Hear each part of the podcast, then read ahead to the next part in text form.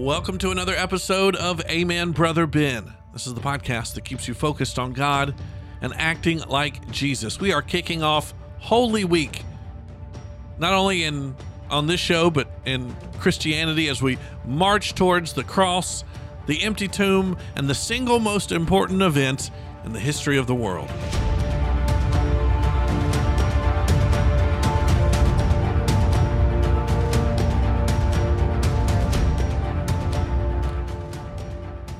I hope this week you are spending a little extra time in the Word, and maybe this will give you a chance or you know a, couple pointers here on how to spend your time this week, preparing your hearts for Easter. As much as there's lots of other good traditional things happening, the most important thing we can do is put all that aside and first and foremost hear from God and prepare our hearts to celebrate this event that is well, it's the cornerstone of all that we do. If there's no Easter, if there's no cross, if there's no empty tomb, then there's no Christianity, there's no salvation. All this is for nothing. And so that's why we put so much emphasis on this. And so, uh, depending on your denominational upbringing, um, they do a lot of things in churches uh, centered around Holy Week. And I wanted to talk about Jesus's very eventful week leading up to his crucifixion and resurrection. So, for each day this week, we're going to look at some of the things that Jesus got up to that led uh, in a pretty, know, it escalated pretty quickly this week for Jesus. Uh, he was already heading there and he knew where he was going. Uh, and yet, it all kind of kicked off when he showed up in Jerusalem on a donkey uh, on Palm Sunday. And I preached about that a little bit yesterday. If you want to follow the link in the description and watch the sermon, it talks a little bit about some of the stuff we're going to be talking about today. But I wanted to to dive in a little deeper on this act of cleansing the temple. This is something Jesus did on Monday. And we jokingly said Jesus was having a, a case of the Mondays. Have you ever wanted to walk into your workplace and just flip tables and drive people out? Yeah, but that that would be sinful of us, right? But this was not sinful of Jesus. This is a, a, a often talked about event um, where Jesus went in, and you can read about this in Luke 19, in uh, Matthew 21, and in Mark 11. So all the three of the four Gospels have, you know, kind of different. Uh, viewpoints on this and, and se- tell very similar stories about this. Um, but what, from according to what we read, Jesus comes in, he sees the money changers, he sees the people selling because this is Passover week.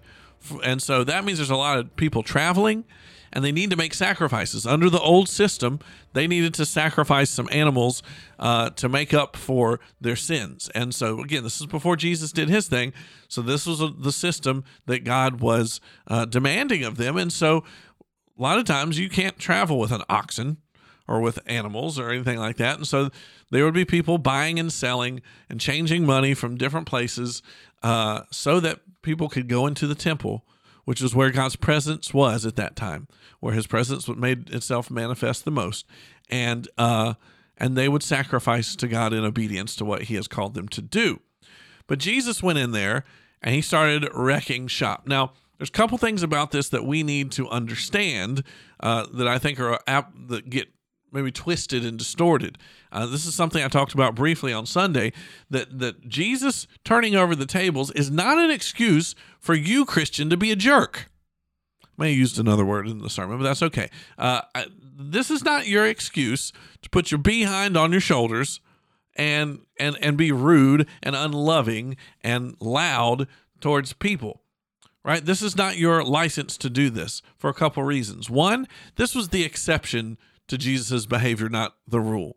Jesus, most of the time, was passive, was nonviolent. Um, he did say some things that hurt feelings at times, but uh, the, he wasn't, it's not like every other week he's going around, you know, uh, destroying temple spaces. This was a one time thing. By the way, this was also premeditated. Um, it was in, I can't remember, I didn't have it pulled up to denote which one, but in one of the Gospels, it, it, tells us that he actually stopped by the temple the day before, looked around, and then left and came back. So it was like he saw what was going on. And so what he did wasn't just flying off the, the handle ticked off at everybody, but it was premeditated. Jesus thought through this. He he did this for a reason. Um, and I think one of those reasons was to rile up his enemy, to rouse up the teachers of the religious law. He was trying to uh, accelerate this this uh, crucifixion. As crazy as it sounds, as much as Jesus and his human side did not want to, as we'll see later in the week, he didn't want to be crucified, but he knew he needed to make some bold statements uh, in order to get his enemies' attention. So when you're so if you think you you can go around and, and act like a jerk and flip tables and and, and act like Jesus did uh, all the time in this one situation, know that you're that what that does is it riles up your enemies, and then you're going to go, why is everyone so mean to me? Why why am I such a controversial figure? Well, it's because you do that on purpose, right? So that's one thing about the, this whole flipping temple thing. Again, this is one of my favorite stories because it shows Jesus, you know, uh, had a he, he wasn't Pantene Pro V soft cheeks, you know, puppy dog and rainbow Jesus. He was a man, right? I like that, but he, let's not get this twisted. Let's not, you know, put an NRA uh, sticker on him and and say he was just going around being a jerk because he wasn't. That was not a sinful thing that he did. Um, number two, though, apparently Jesus needed to do some spring cleaning. I, ex- I, explained yesterday in my sermon that, that one of the reasons that he was not sinful in doing this is he was driving out not just random people doing their own thing, but th- there were people taking advantage of the people of God.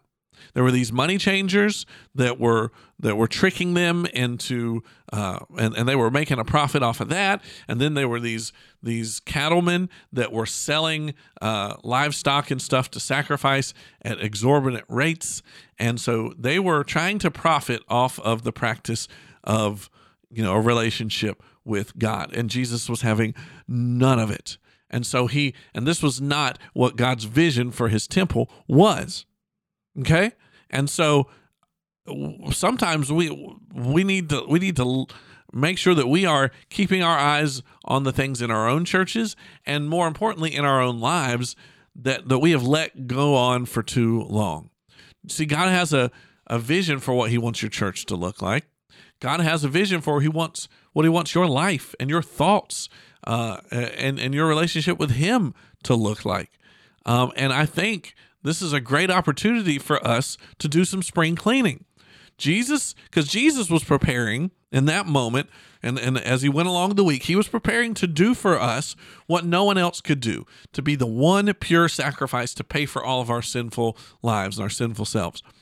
So, in, in return, the least we can do is, is maybe cleanse our own temples this week, right? Maybe you need to overturn your laziness maybe you need to overturn the faithless fears, the the lies that you believe about yourself and about others, and the the the hopelessness and the bitterness that that have just kind of slowly but surely taken over your own temple. Maybe we need to drive out the the lust and the pride and the jealousy and the impatience and the demandingness and the selfishness and the idolatry that we have let take over the pure, holy, redeemed temples that Jesus died for.